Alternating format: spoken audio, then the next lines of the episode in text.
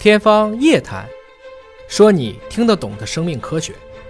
欢迎大家关注今天的天方夜谭，我是向飞，为您请到的是华大基因的 CEO 尹烨老师。尹烨老师好，向飞同学好。本节目在喜马拉雅平台独家播出。我们今天聊一聊人造生命啊。之前曾经说过，说 DNA 的人工合成在单细胞的真核生物上已经实现了。嗯，但那个呢，还仅仅是说把 DNA 合成完了之后呢，再放回到一个原有的细胞当中去。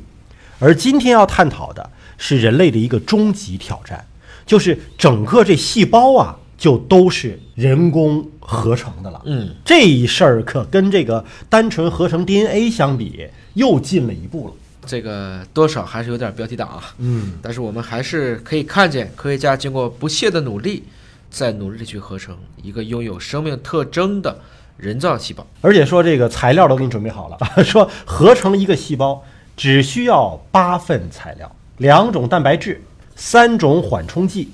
两种脂肪大分子，外加一点点化学能，这些东西呢就足以构成细胞，并且让这个细胞达到一个自我分裂繁殖的一个过程。对，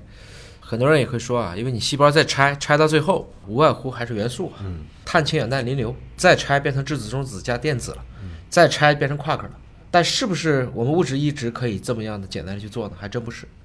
同样是碳，如果是平层，它就可能是石墨；如果是处于一个立体的一种交联结构，它可能就会变成我们的金刚石，或者说是钻石。那么从这个角度来看，我们不能说在低一个维度的东西经过一定的组织就变成一个高维度的东西。本身来讲，这个逻辑和它的拓扑结构，天然就会对它进行赋能。嗯，所以细胞虽然把它拆散了是这些元素，但这些元素以什么样的方式能够合在一起，使其变得有规律或有生命，这其实是科学家要解决的重点。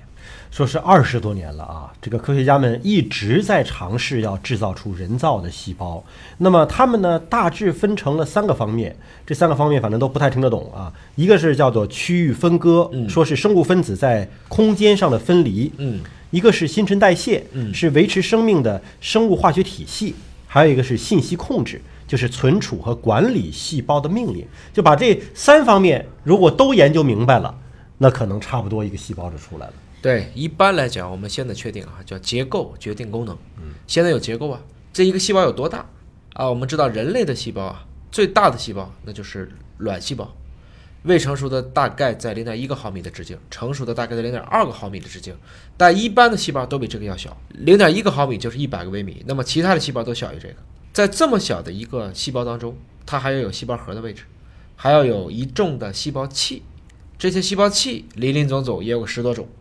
像有一些这个高尔基体啊，包括液泡啊，这些线粒体还都很大。那么它们一定要有一个位置待着，这就是我们说的，保证它们需要能够形成一个区域的分割，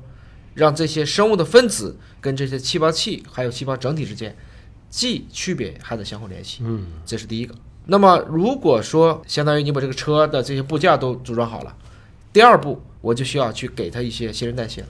新陈代谢相当于我得给它一些能量。我得给它准备烧汽油啊，它要去消耗化学能啊，也可以从光能转化成化学能，也可以从热能去吸收等等。我可以保证我刚才摆进去的这支部件可以运作起来。那我以什么方式来调控呢？就是你刚才说的第三个，其实它要信息控制。这个信息控制绝大部分就回到了我们所说的中心法则，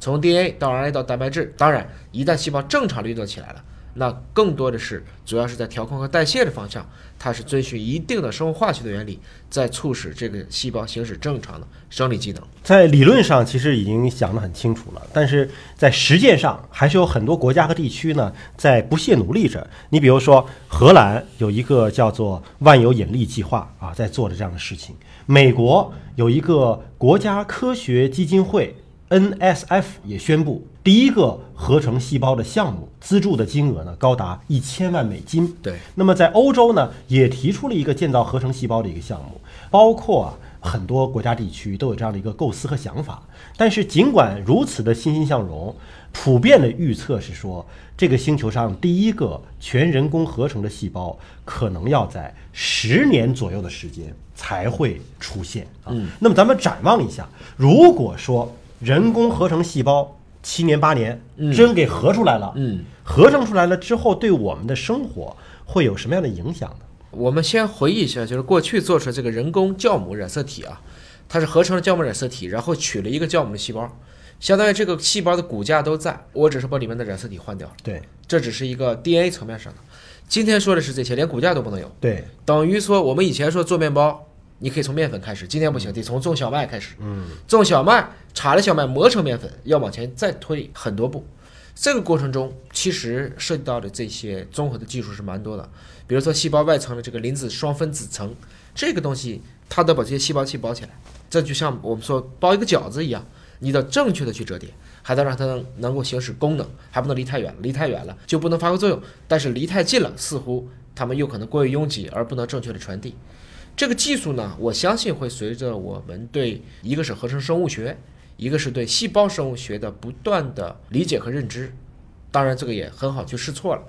但一旦如果做出来了，构成生命的最小的组成部分就是这些细胞。